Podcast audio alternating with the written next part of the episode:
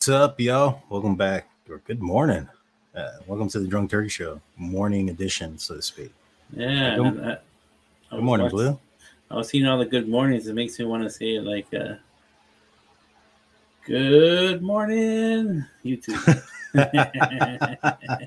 Do it with some more enthusiasm, Blue. Do it. I want to do it like Robin Williams, but, you know, you can't say Vietnam and YouTube and make it sound the same time.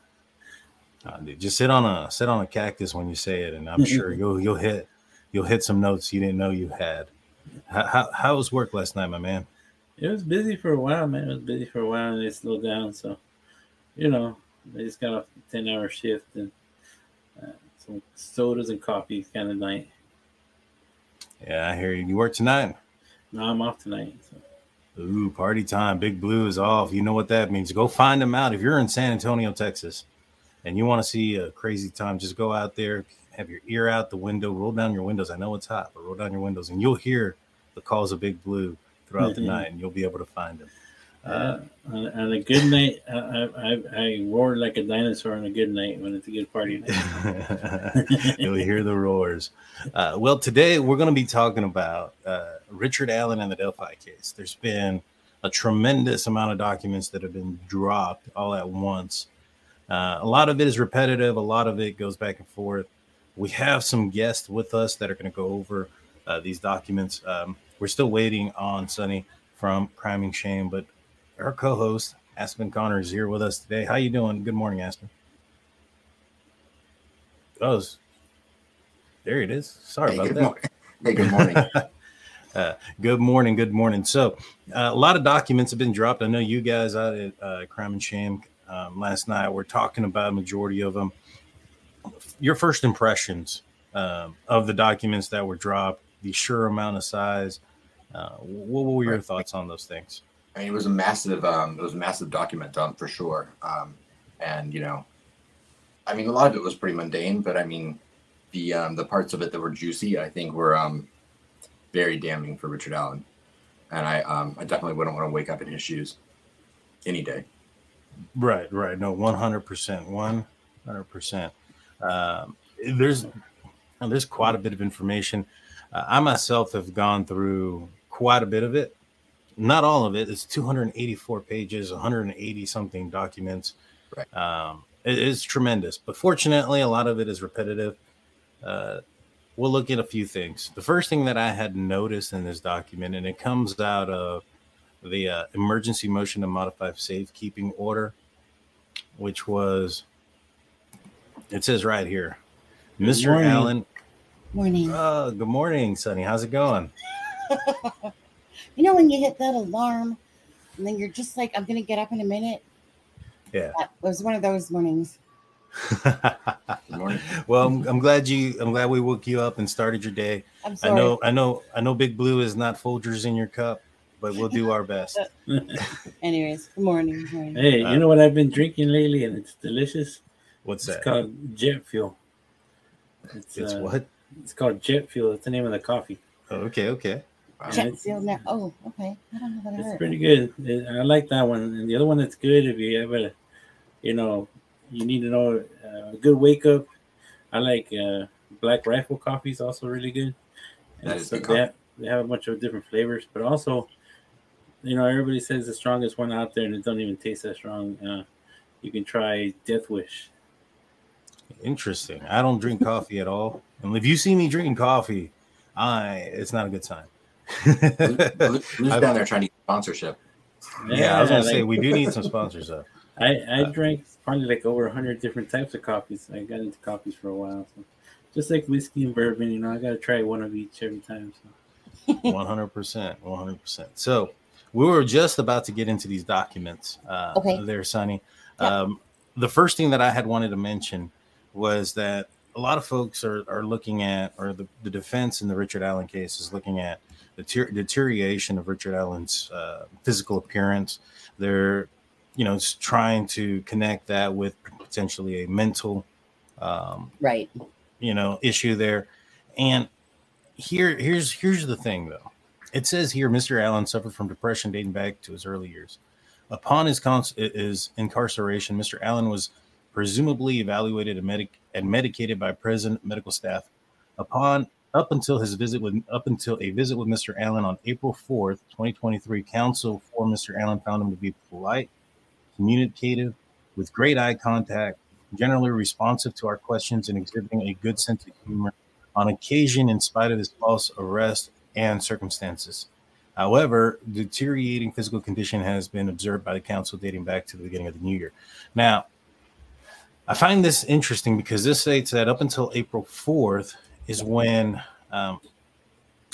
he was fine. Well, what happened? April 3rd, he makes a confession to his wife. Right. So do you think that, does this sound to you, and we'll ask you, Sonny, first, does this sound like this was a deterioration over time, or do you think this was I said something I shouldn't on a recorded line, and now I got to act crazy so that it can get absolutely a facade right from the get. Like, meaning anyone's going to deteriorate, because when you're out and free in life, absolutely, everything's going great. You can eat, you can do this, you can do that. And then all of a sudden he's caught.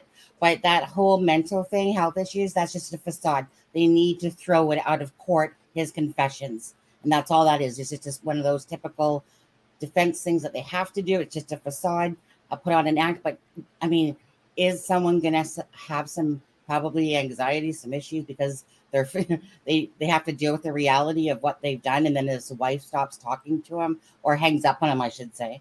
And then he hasn't made any phone calls since and stuff like that. So that's how I feel about it. It's an absolute strategy to get those confessions thrown out by using his mental health.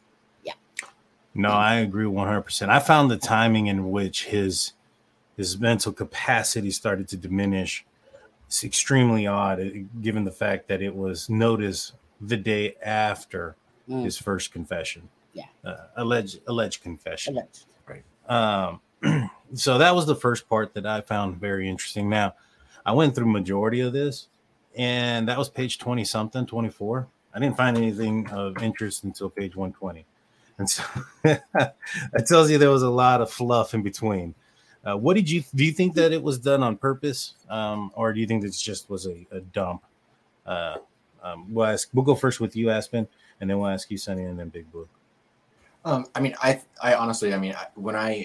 When I received these documents, I expected them to be redacted. I didn't see hardly any redactions in them. I literally think they basically just did a document dump, to the point where they didn't even redact his social security number. Oh, yeah, that's true. There were juvenile witnesses that are listed by name in it. That surprised me. And so I literally think that, any document pertaining to Richard Allen in the Delphi case file that did not pertain to his mental health records, I think they released. Yeah, 100%.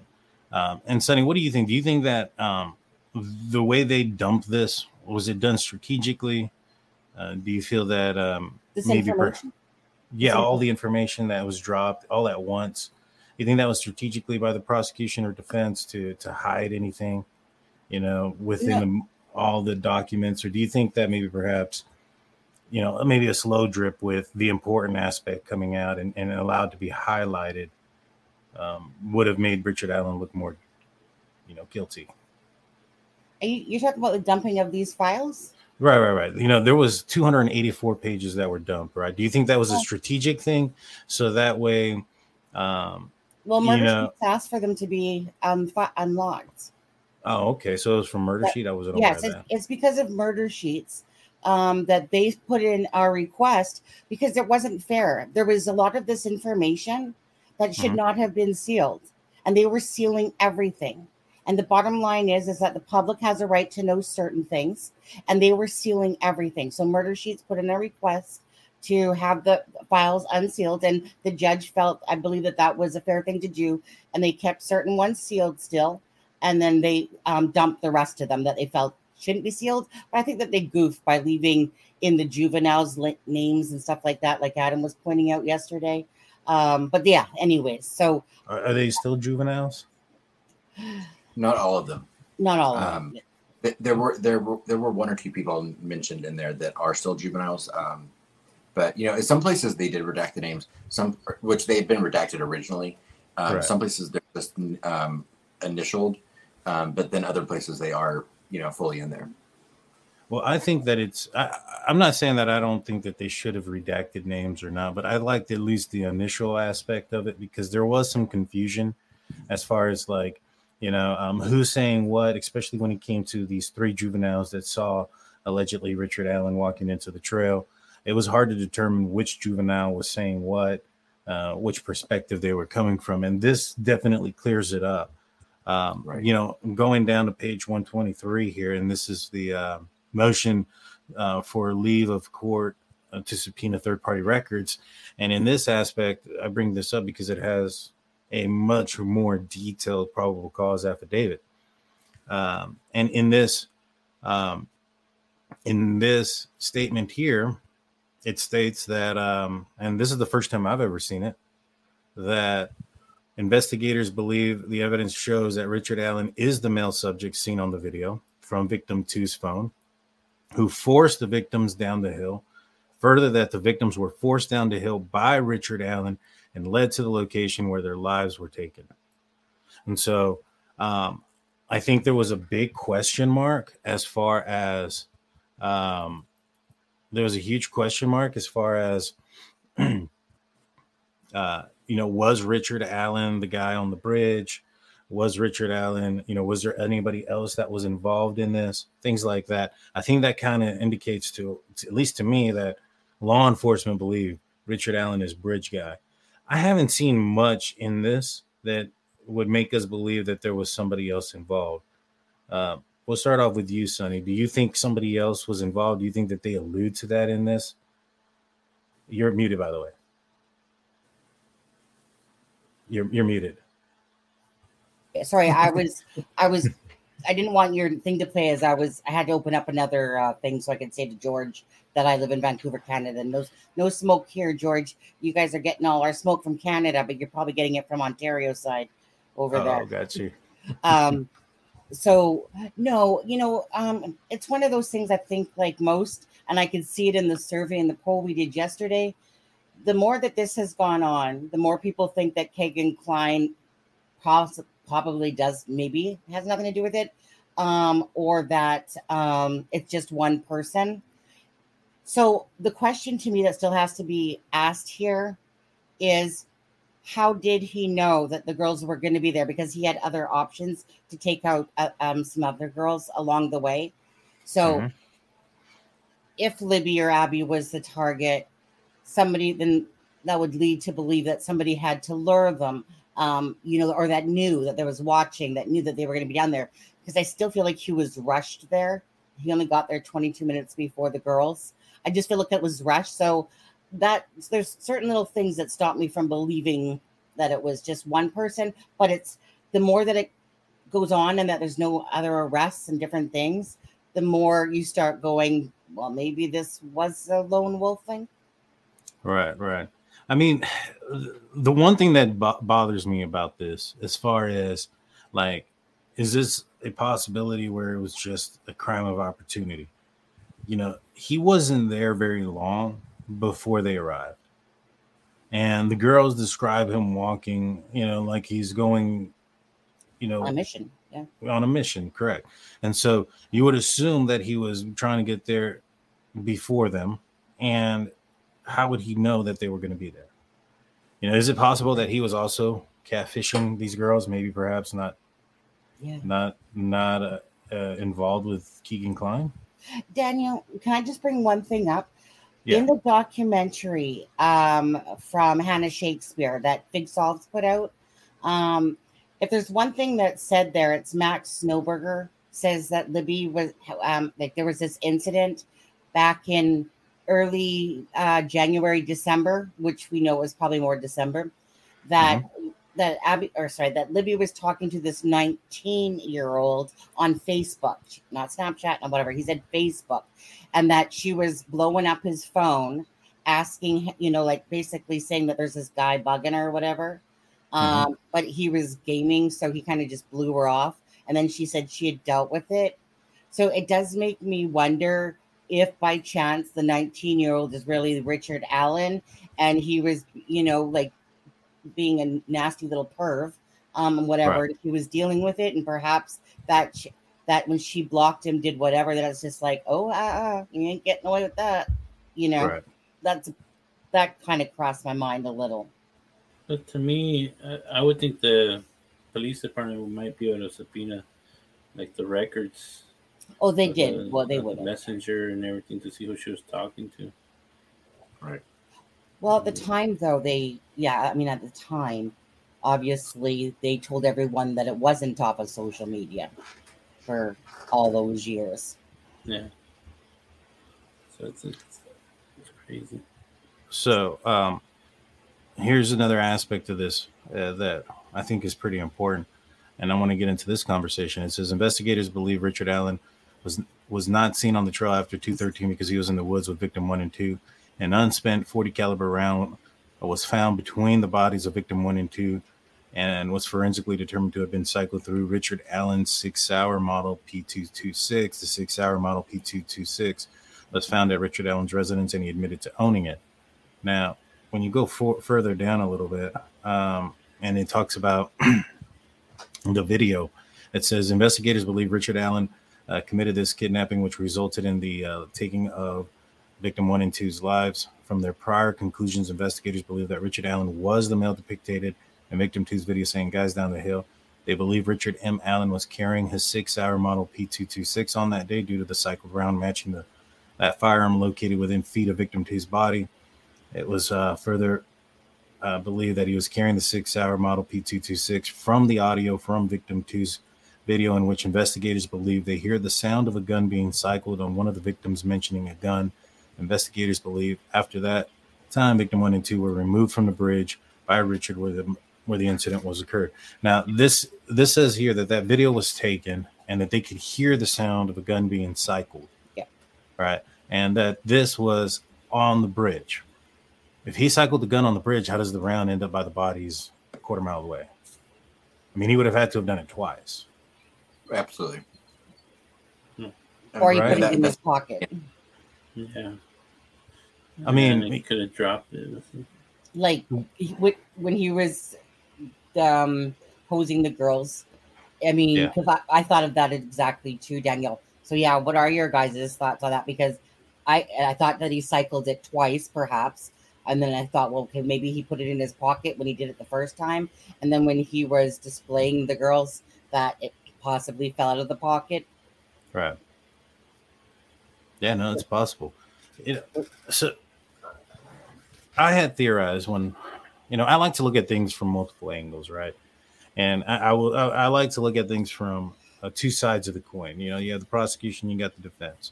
When I first read the probable cause affidavit and it spoke about the round found near the bodies, I immediately thought, okay, how can we explain that?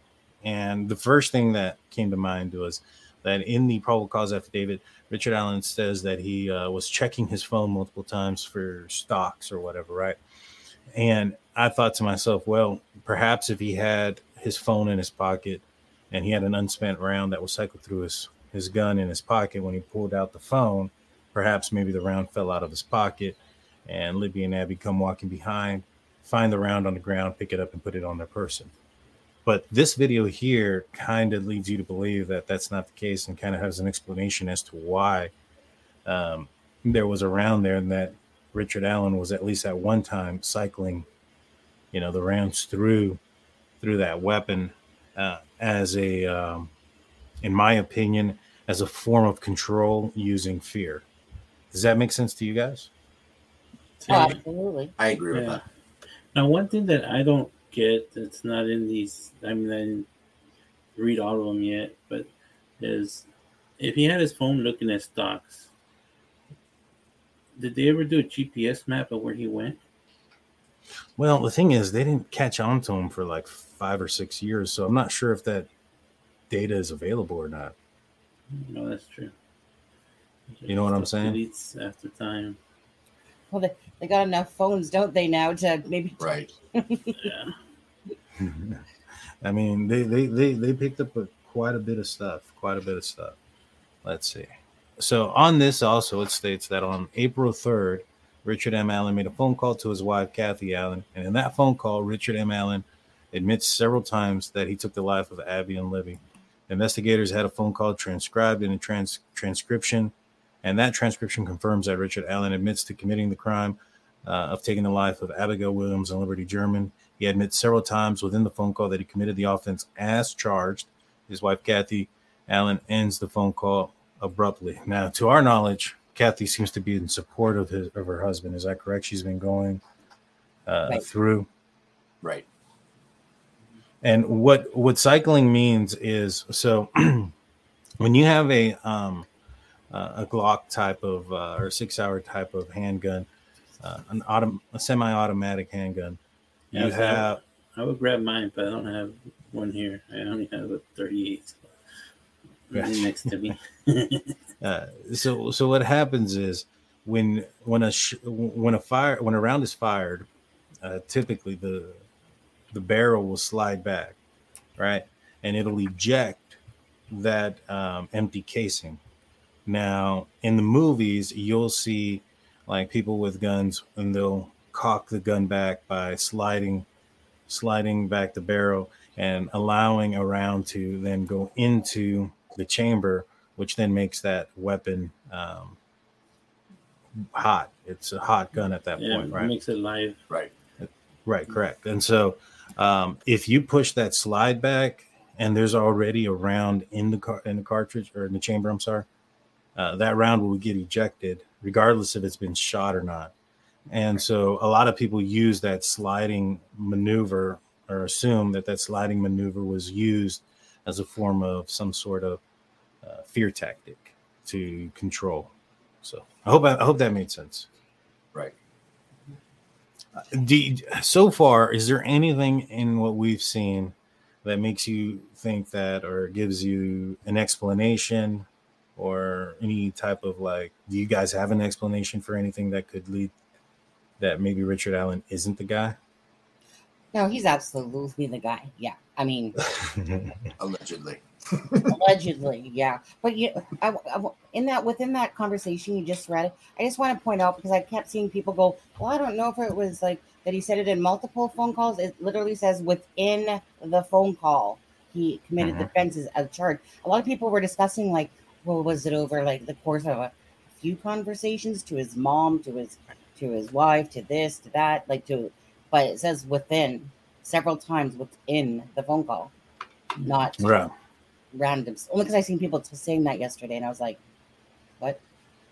Well, I mean, even in this probable cause affidavit, the prosecution is alluding to the fact that Richard Allen's defense that he's deteriorating is in question. It says soon after attorneys for Richard Allen filed an emergency motion to modify safekeeping order, which was after April 4th. In that motion, the defense states that Richard Allen's mental state has declined because of the Westfield Correctional Facility is unfit and he should be moved. Defense also makes allegations of his mental health has declined to the point where Richard Allen has been deprived of his constitutional right to assist in his defense case. Furthermore, defense alleges that his mental capacity has declined because of his incarceration at Westfield Correctional Facility. The defense also challenged this. His treatment is unconstitutional. Soon after, investigators were made aware of the warden's correctional facility that Richard Allen began to act strangely. So Richard Allen was wetting down paperwork that he had gotten from his attorneys and eating it. He was refusing to eat, refusing to sleep. He would go days on end refusing to sleep. However, broke two tablets he used for text messages and phone calls. He went from making two phone calls a day as of April 3rd, 2023, to not making any phone calls at all. To date, Richard Allen has still not made a phone call since April 3rd, 2023. So since he confessed to his wife, and we find out later also his mom, he's not used the phone. And this is when everything started to go down. He started eating his paperwork. You know, I know a lot of people are like, oh, it's his treatment. But I don't think that the corrections facility is serving his court documents on a hot plate. And I don't think that the corrections facility are purposely keeping him awake at night. I think those are actions upon his own self. Do you find this at all suspicious? We'll start off with you, Sonny. With him, like, suspicious as in, like... Well, okay. Well, let me rephrase this. If he is doing this purposefully, what does that tell you about Richard Allen? Well, he's doing it purposefully, you know. Mm-hmm. He smashed his pad that he used, like I said. So, like I said, to me, all this stuff, this is just a facade. And that Bastin person, I mean, what a joke that guy is too. Mm-hmm. Not credible whatsoever. But anyways, right. He's, to me, you know, don't get me wrong. There's corrupt correctional facilities and all that stuff throughout the entire world here. But to me, this is a high profile case. He's getting treated the way that he should be. And he's bringing this upon himself. And it's all to do with the guilt and his wife. If the wife hangs up on him, you know, and he starts sulking, he's probably going through the poor me pity syndrome. Kind of weird. Eating, wetting down his paper and eating it. It's almost like he's turning into an animal himself, but this is because of allegedly the stuff that he did. But anyways, that's how I see it. Right. And so I think what it tells me about him is if he's faking this, right? And they allude a little bit further on. It says that, you know, he wanted to be moved out of this place, right? And it said that they created a panel. The panel would discuss moving Richard Allen to a different facility that has a psychiatric unit. From that meeting, it was determined that Richard Allen did not need involuntary medication, and he did not need to be moved to another facility. Since that meeting, Richard Allen has begun to eat again and has begun to sleep. His behavior has then begun to return to what it was prior to making the admission on April 3rd, 2023. So it sounds like, like you mentioned, it was some sort of facade, perhaps maybe to just get into this other, you know, facility at the very bare minimum. Now, what that tells me, though, is that, you know, this guy has a lot of mental strength. I mean, it takes mental strength to be disciplined enough to not eat, stay awake, eat paperwork, and you know, physically change his body in the manner that he did. It does not sound to me that his body was physically changed based on his surrounding versus his own actions. I mean, you know, we hear stories like, for instance, like a Christian Bale, who is an actor who has changed his body for multiple roles in different movies. And, you know, that takes a lot of determination. That is very difficult to do. It takes a lot of mental ability. That doesn't sound like somebody to me that is crazy. You know what I'm saying? They want to throw it out of court, too. The confessions.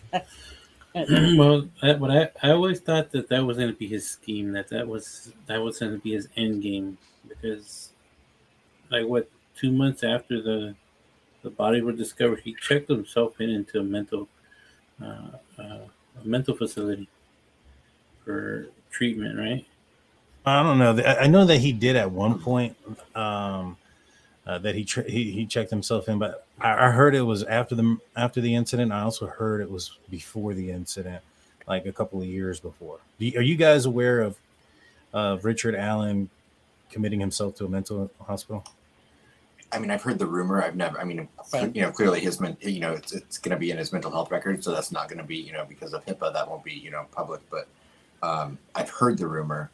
I do want to mention really quickly that, you know, in, you know, the state of Indiana, competency to stand trial. You know, so even if you know, unless he were to change his plea to, you know, guilty and try to get a insanity plea, that's a different story. But I mean, if he maintains an innocent plea and he is deemed incompetent to stand trial at that time, it doesn't alleviate him from the charges. All it does is it's going to put him into a psychiatric unit in a facility to restore competency.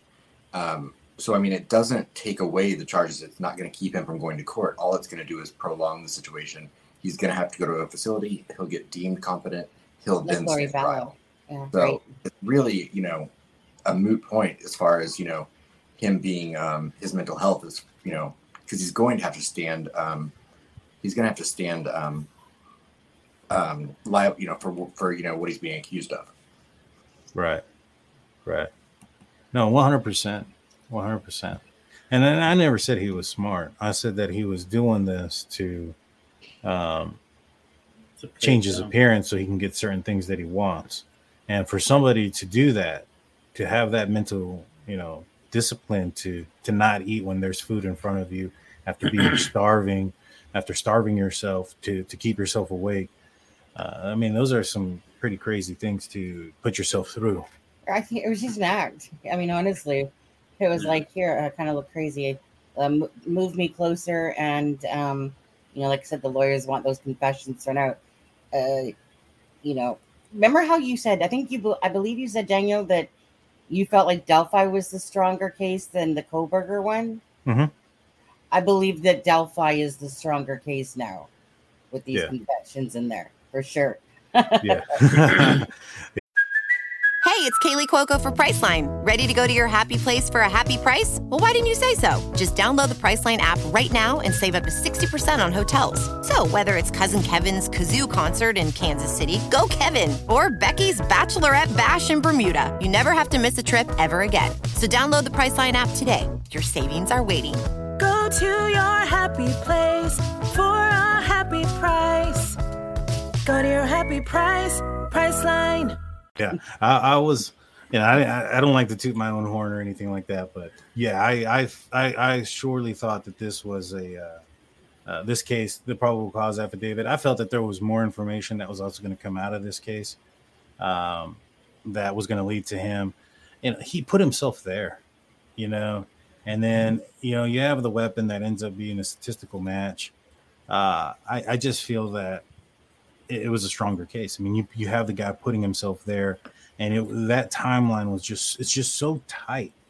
You know, it'd have been one thing had he been there all morning and trolling and waiting for somebody, then, you know, you can kind of come up with a couple of different explanations. Maybe he was out in the woods. That's why nobody saw him, or whatever the case may be. But, you know, he specifically says that he was there.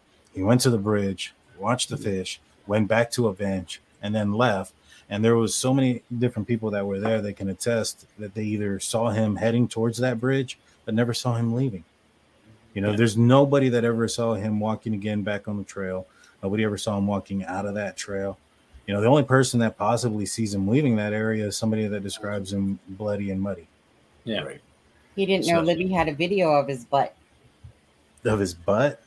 Well, I mean, like, oh, okay, gotcha. Yeah. I was like, they took a video of that? Like, when he admitted that, he had no clue that there was a video of him on the bridge. Right. You know? So that's what still blows me away with this whole thing. What blows me away is that he still, like, tried to help with the case. You know, he... well, he was just trying to get information, but... I know, but like even when like tried to help the families, you know, make the posters and the flyers and stuff like that. Oh yeah, that was pretty messed up. That's pretty crazy, right? Well, I mean, I think that was another way of him to get close to the family, to relive what he did by you know having access of pictures and things of that nature that you know aren't on social media, that are private to the family, things like that. It's actually quite disturbing when you think about it. Absolutely. You know, in the state's objection to the defendant's motion for order on continuing disclosure for defendant's mental health records, in number 8, it says that the defendant has admitted to committing the offense that he is charged with no less than 5 times while talking to his wife and his mother on public jail phones available to the Indiana Public Department of Corrections. And so I know there was a question that, you know, was he telling his attorney these things? There's attorney-client privilege. This, phone calls, recordings to his wife and mom, I don't think fall under that same protection. No. I think this is pretty damning. Yeah. Same as a letter. If you would have wrote a letter, because your mail gets read when you send it out and receive it. Mm-hmm. So it all can be used against you. 100%. It's like that one story that the dad gets arrested. I know the son gets arrested, and he calls the dad, right? And he says, "Oh, I'm sorry, Dad, I'm not going to be able to help you plant the harvest this year, you know. But if you do, stay away from this side of the garden because you might find, you know, something, right?" So the guy's being put in jail for murder. So then there goes the police, tear up all the property looking for the bodies, and there's nothing there. Said now that the ground's been cleared, Dad, now you can plant the seeds. You know, It's a ruse. Yeah, mm-hmm. I hear you, man. Well, let's see. So in here, this talks about, and this is the affidavit for search warrant. In my opinion, this goes into a lot of details about the case that we weren't aware of. I mean, it talks about the 43-second in-length video that was captured at 2:13 by one of the victims that dictates Abigail walking on the Monhon High Bridge toward Liberty while a male subject wearing a dark jacket and jeans walks behind her. Near the end of the video, the man is heard in the video telling the girls down the hill. Through further investigation, location of the bodies, investigators located at .40 caliber unspent round. They also determined the articles of clothing from the girls were missing from the scene, including a pair of underwear and a sock. Now, I would assume. Do you guys? What do you think happened that day? Do you think it was a kidnapping gone wrong, or do you think that the intent was always to take their lives? All right. So you think that was the intent? That's insane. Because I was thinking, you know, I think it was described that the scene was staged, right? I think because if it would have tried to been like a kidnapping, he parked way too far for him to try to kidnap him. Yeah, absolutely. He would have parked at the cemetery. Yeah, or the private drive. Yeah, yeah, mm-hmm. Yeah. I also think. I mean, he went to that. You know, he went to the bridge that day with, you know, his gun and clearly also a knife. So I mean, right. You know, I understand. You know, that could be for intimidation purposes, but like Blue said, I think he parked much too far away for that to be be probable. And there was so much physical evidence there. Right? Remember what Ives always said. There was so much physical evidence there. That means that he came packing stuff. There was so much physical evidence. Yeah. And somebody put on there, have we done this case and the Summer Wells case? Yeah, we've done a lot of cases other than the Idaho 4, but we've just been doing a lot of Idaho 4 lately. Yeah, we did talk a little bit about Summer Wells. Idaho, they've been unpacking so much paperwork and so much stuff lately. Right. Yeah. I mean, there's a lot of stuff that's been coming out with Idaho lately. So, you know, if people, you do what people want, you know, like you guys, Idaho, right? Me, Nicola Bully was a lot lately up until the inquest. But yeah, you can't, you do what people are wanting. Yeah. You know? Right. And Idaho is a huge case. Yeah. Yeah. It still is. I mean, there's still a lot of questions around it and circumstances that go through it. And like a lot of people said, you know, that the Idaho probable cause affidavit for Bryan Kohberger looked a lot stronger than what this case did. Ooh. And, you know, I think that is probably for a lot of people the other way right now, you know, especially given the fact that there was no DNA in that vehicle. Now in here, they talk about taking, you know, searching for DNA in his Focus. You know, Richard Allen made a lot of mistakes. I mean, people talk about the mistakes that Bryan Kohberger made by leaving the sheath. Richard Allen put himself on the scene. He kept his clothes. He's kept his gun. He kept his knives. You know, he admitted to the crime. Like, that is an example of somebody that doesn't know what they're doing. And, you know, when I bring up that there was a pair of underwear and a sock missing, and there was... early on, it was indicated that the scene was staged, which to me would probably lead me to believe that he was attempting to get away with this, right? He was staging it so that, you know, law enforcement can look in a different direction. Right. You know, taking of the underwear and sock, I don't believe they found that at his house. And so I think that he was trying to convince law enforcement that whoever committed this was a habitual offender, somebody that had done it before. And that they were looking for a serial rapist type of person, right? Yeah. And so, you know, he went down there, told him he was there, you know, probably because he was on his phone and realizing that they're probably going to check the phone records or the phone stuff at the tower nearby, and that they would figure out that he was relatively close. So I think that's probably the main reason why he came forward. But he put himself there wearing the clothes that the bridge guy was wearing, kept the gun. Those are some big mistakes. You know, when you look at what Kohberger did, yeah, he left a knife sheath. If it weren't for that knife sheath, we wouldn't know he was. He's you know, we wouldn't know who he was. What do you guys think about Fred Hill, Summer's neighbor, admitting on a phone call from jail that he knows the man responsible for the... Whoa, I didn't even know that. I need to look into that. When was that brought up? Are any of you guys aware of that? I'd heard that. I don't follow that case, though. I used to follow the case, and I don't so much anymore. It was too many wacko jackos following that case. I literally couldn't handle it all.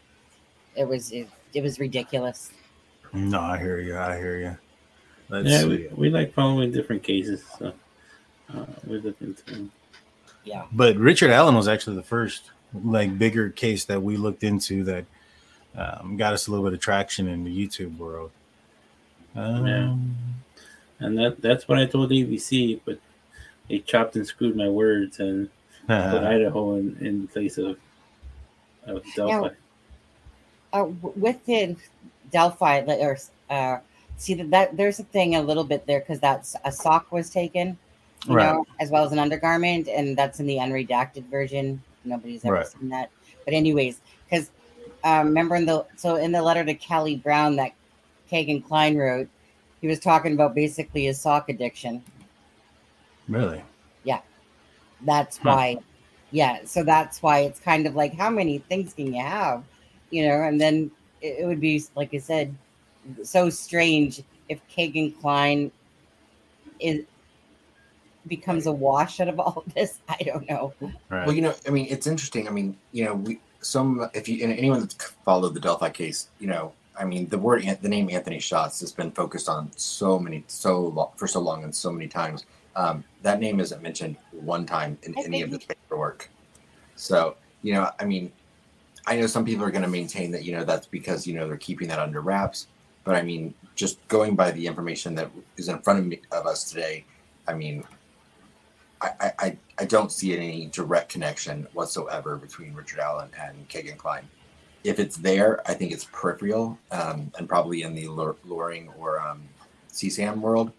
But as far as direct involvement in the deaths of the girls, I don't see any other involvement by any other person. Yeah, I don't see direct involvement. Yeah. Yeah, it's looking more and more so like these poor girls were just a victim of a couple of different crimes by some horrible people.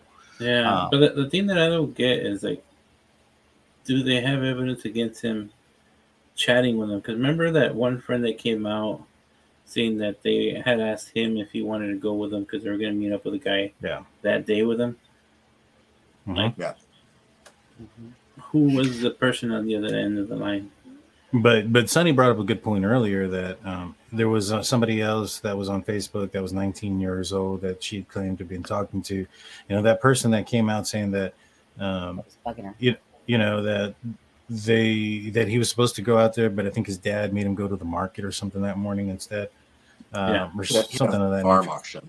Right. And so, but he had indicated or alluded that those girls were trying to get several people out there. So is there a possibility that, you know, also amongst that list was that 19-year-old Facebook person who was not Anthony Schatz, who may have been allegedly Richard Allen. You know, the last piece of information or stuff that I had seen outside of that search warrant that I thought was very... Oh, go ahead. There is something from the search warrant that we were talking about yesterday still, and that would be Kyla Brummett. So they listed the names of the witnesses. And then they put the initials for the juveniles. But then, like in another one, when Adam was sifting through, when we pulled it up or whatever too, they had the actual names because Adam, somebody sent it to Adams, the other one, because there was many times that this affidavit is in all those files. But so, like I did yesterday, I want to explain Kyla Brummett. Well, Adam, you go ahead with that one because I mean, the ski mask incident, the whole reason why this, but Adam, explain again who Kyla Brummett is to everyone. Right, Adam, and not to convolute, you know, everything because, you know, maybe, this is a rural area. So, I mean, maybe it's just an example of small town America. But anyway, you know, in the Keegan Kline interrogation, there was the name Brummett was used. And there was there was an alleged ski mask incident where a friend of one of the victims had someone, she said, came to her window in a ski mask the week after the murders of the girls. And that girl's name is here in the affidavit because she's also apparently friends with one of the juvenile witnesses that was there that day. It could have absolutely no connection, or it could allude to something, but I don't see any evidence of that right now. Okay, so, I'm gonna, oh, go ahead. I had heard this rumor. I didn't know what her name was. I want to say it better than that, though. I do. I had heard that. See, I had heard this rumor, but I didn't know what the girl's name was, right? I had heard that the Anthony Schatz profile was talking to Liberty and to somebody else, right. and that it appeared that other person was who Anthony Schatz was more interested in, and that other person was the girl, this girl apparently. Is that true? Yes. The girl, right. The girl that said, have you heard what happened to Abby and Libby or whatever it was, Libby? This is Kyla Brummett. So this is the same girl. This is from the sleepover, okay? Right. She's from the sleepover.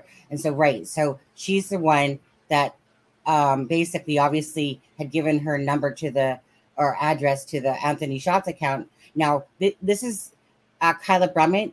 So they know Keegan Kline already, but they don't know that he's the Anthony Schatz account, right? Mm-hmm. So when she gives out the address or whatever, again, somebody appears looking through the window, and that's how this whole thing transpired into, like, because it said, even though we've never ever seen proof of it, that there was a ski mask incident. Now, if anyone's ever remembered, Tony, there was 2 ski mask incidents back in 2010 with right in Young America, basically some neighbors, and that's where Tony Kline lived. Okay. In those same 2. So that's why it's kind of hard to overlook that they're claiming a ski mask incident happened, yet there's nothing to prove that. But regardless, Kyla Brummett is the friend of Libby's from the sleepover that said, did you hear what happened to Abby and Libby? And it was because of whoever the Anthony Schatz account that she invited was the only one that she gave it out to, was hence why the whole CSAM and the connection to Keegan Kline talking to Libby came out. So that's how that was. Yeah, I was going to say, wasn't it her testimony or her incident that brought a light the Anthony Schatz account? Yes. That's at least what law enforcement alleged in their interrogation with Keegan Kline. I mean, we know law enforcement can lie, but why they would have done that, I don't know. But there, like Sonny said, as far as the ski mask thing, and I don't want to confuse people because we're talking about Richard Allen and everything, but the there is no, I've never been able to find a 911 call, a police report, anything.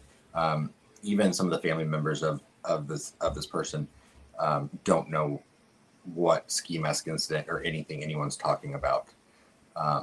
So I mean, I'm not gonna say that it's made up, but I've never seen any proof of it, and I've dug pretty deep for it. Yeah, I've heard that too. I've heard people say that they've heard this rumor, but they've never been able to find anything that circulates it. But so he was invited there some way, like meaning there was something that happened, obviously. In order, that's why the police went there, and that's when this all came about. So something did happen. Just don't know if it was the ski mask or something else. Anyways, onto all this the goodies that they took from his home. Yeah. So this is the last thing we're going to talk about before we call it a day. Is the results of the search warrant as far as what was taken from his house. Now they took one black 6-hour, right, and they also took, and this is the interesting part, is a sealed plastic bag containing 140 caliber Smith & Wesson cartridge found in a wooden keepsake box on a dresser between both closets in the master bedroom. That's pretty odd. That's suspicious. Do you think that is the round that?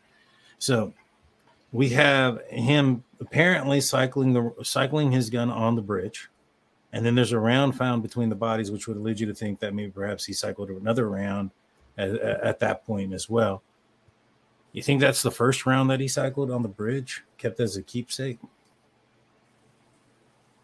Oh, well, the one that was in the cartridge that was found in the wooden keepsake box.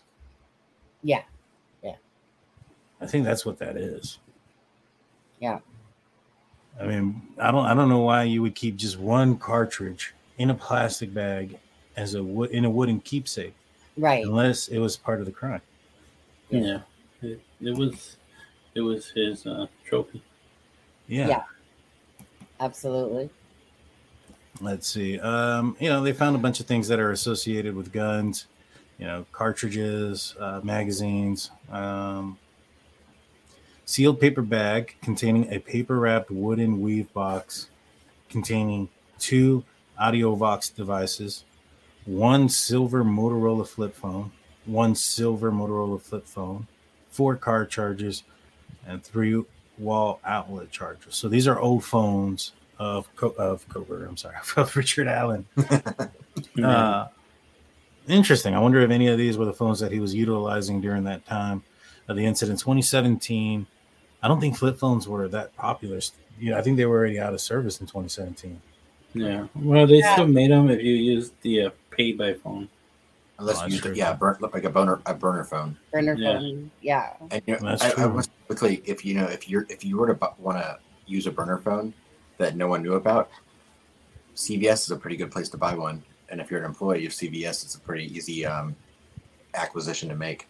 Yeah, that's true. That is true. Great assumption. The great connection there. Yeah. A sealed plastic bag containing 1 Lexar compact flash 1 gig memory card. And so I think those are probably the most important things. And this is said for lab use only. So these were things that were going to be utilized in a lab. Oh, I guess all of them say lab use only. And the rest of this stuff, he's got some boots, size 7.5 to 6.5. He's a small person. Right. Yeah. Like, that's kid size. I think Blue wears 7.5. Blue, do you wear 7.5? I wish. I'd be getting Jordans on the deals, man. I use size 12 to 13. Usually 10 to 12 is the man size, 10 to 13. Yeah. Yeah. He's got some babies. Yeah. Mm-hmm. Sealed envelope containing 1 silver double-edged knife and a silver metal sheath, brown, gold, and silver folding knife,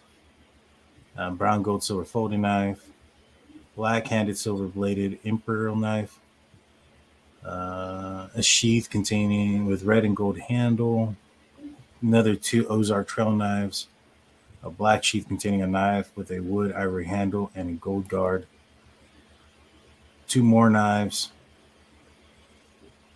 Let me see if there's just anything of importance.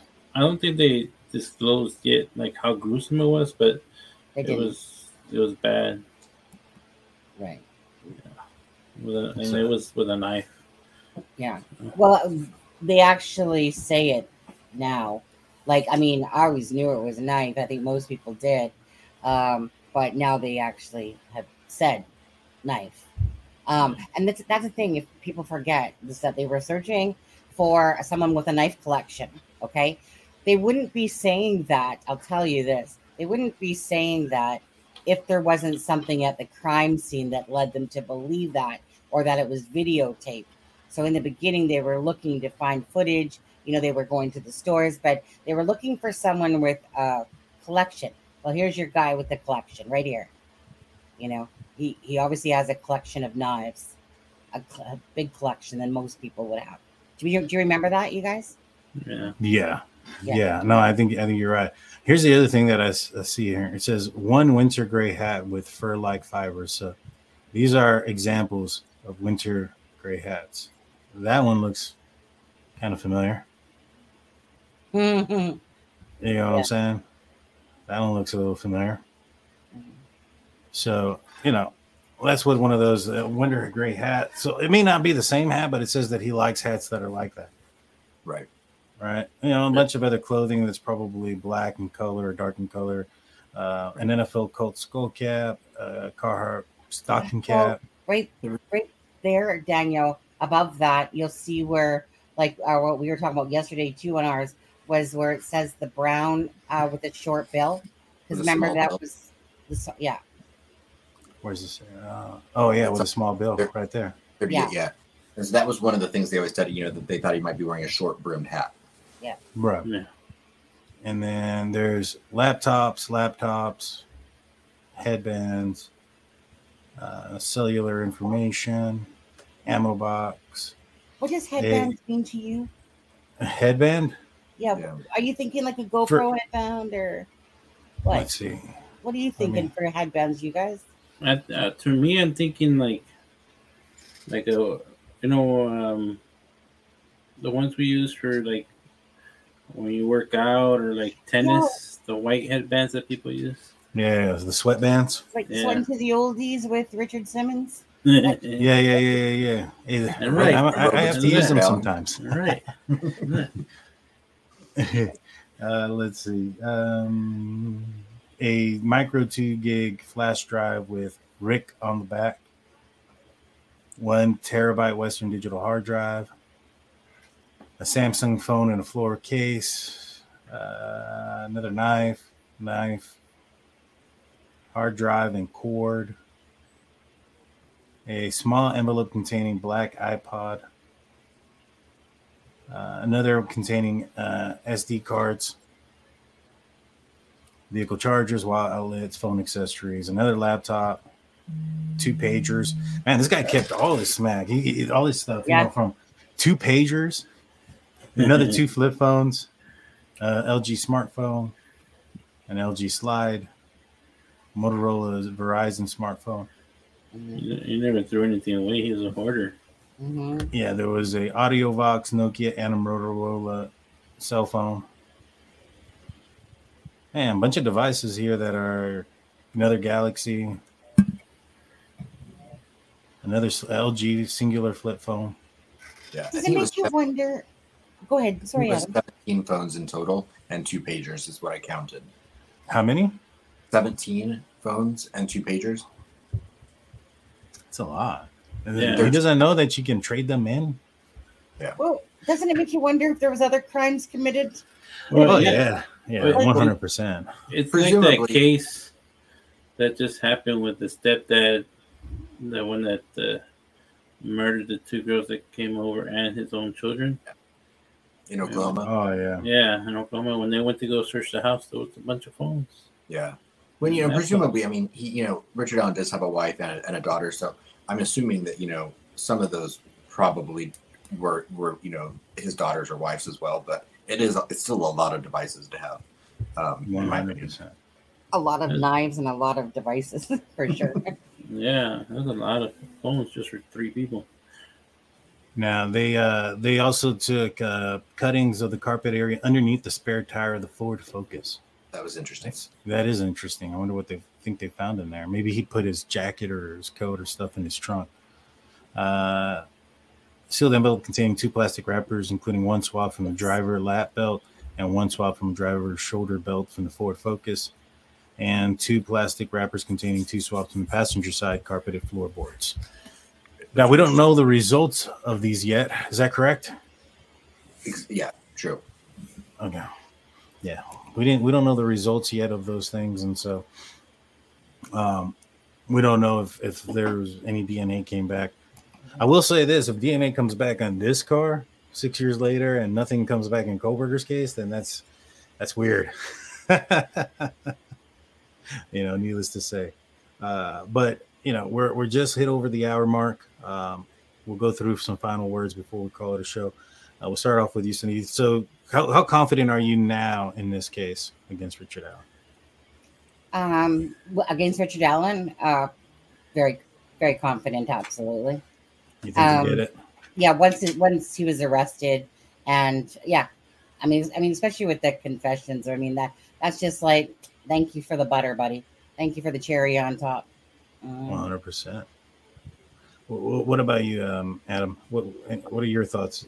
You think there's any chance possible that he didn't do it? No, I don't. I think Richard Allen is the right guy. I think he's the POS that did this. I do want to mention really quickly before we go, you know, I know that, you know, a lot of the focus has been on Richard Allen with this, but I think it's important to mention, you know, that Libby and Abby are, you know, the victims here. And I know that Libby's family's always said that, you know, one of the things that she used to always say is, you know, in just a minute.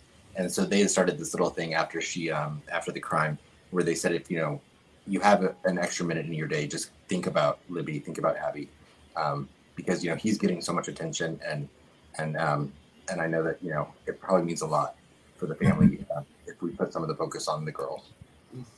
100%, 100%. Yeah. And Fig Solves did a great video yesterday for anyone that still believes that Ron Logan is the BG. By the way, he did. Man. Like, that's... yeah, I know, but he did a great video yesterday. If you hadn't seen it, it was kind of like a 3-minute one, but it's kind of like, come on, get over the Ron Logan thing. Right, exactly. Like when it comes to the Ron Logan thing, I think, I mean, I understand that, you know, why they looked at him at a certain point. I understand why, you know, he was a suspect. But once somebody is no longer a suspect, I got to let that go. You know what I'm saying? Yeah. I feel that there's a lot of people that got too invested into Ronald Logan being the bridge guy that they don't want to let it go regardless of what the evidence shows. You get what I'm saying? Yeah. Right. And if you're not following It's a Criming Shame, make sure you go follow them. They're at 9.23K subscribers. That's crazy. Like, when you guys were here last, y'all were like at 6 or something, right? Yeah. I mean, a lot of UK people because of the Nicola Bully case, but, you know, it's like a stepping stone. I mean, of course, we're aiming for 10K at some point, but, you know. It's some love, guys. Let's jump over there and subscribe. Yeah. It doesn't cost anything. You guys can give us some love. Exactly. It doesn't cost anything. And we do follow a lot of the same cases. And I just want to say that I love the Drunk Turkey team, awesome. Honestly. And I know Jaime's not here, but I love these. I love people that really, like I said, you guys are well-grounded. You know what? And you talk a lot of sense, and you're chill, and you're like the perfect recipe together for sure. And I love you guys. Well, we appreciate you. Thank you. We love you too. We love everybody that's part of the show that's come on and our mods and our subscribers and our members. If you guys aren't following, make sure you go and follow It's a Criming Shame. Let's get them to 10K. Let's hit that 10K mark. Yes. Yeah. In 5 minutes, guys. 5 minutes. If they get the 10K, they'll have a drink with us, maybe. Absolutely. Absolutely. We'll have a birthday. Absolutely. That would be a good birthday gift. Oh, which reminds me, I bought you a beer the other day because I saw that. I was like, because I finally figured it out, but I didn't realize that you guys already figured it out. It took me forever to figure out how to change it. So ours is tacos. Oh, nice. Oh, nice. Yeah. Because we always talk about Taco Tuesday on our show. Yeah. What we were surprised about the other day is that we figured out you can do this now and just swap everybody around. Yeah. You didn't know that? No, we just figured that out. Do you know that you can actually create your own setup as well? No. Oh, you can. There's a edit button, so I'm assuming that's what that's exactly. You can create your own thing. But you guys didn't know you could swap. That's funny. No, we're very new to this. I'm telling you guys, we're very new to this. I mean, don't let the subscriber list fool you guys. We don't know what the hell we're doing. That's funny. Well, I appreciate you guys. Thank you guys so much. We have a doctor's appointment to run on, or else we'd stay on longer. Thank you guys. Hit that like and subscribe button, everybody, on your way out. Big Blue, take us out. I just want to say thank you, everybody, for coming on. I want to thank all the people that are on here today, and I just don't remember who you said the birthday was, but one of the girls' birthday was the other day, and let's not forget. Was it Libby or Abby? It was Abby's. Oh, Abby. Yes. Yeah. So, happy belated birthday to Abby up in heaven. The person that committed your crime will get his time in court, and justice will be provided. Yeah, we're looking forward to it, and we're looking forward to getting justice in this case. We'll be back tomorrow night. Jaime should be okay from his dislocation, and so he'll be on the show. But without further ado, we'll see you then. What happened to Jaime? I will tell you after.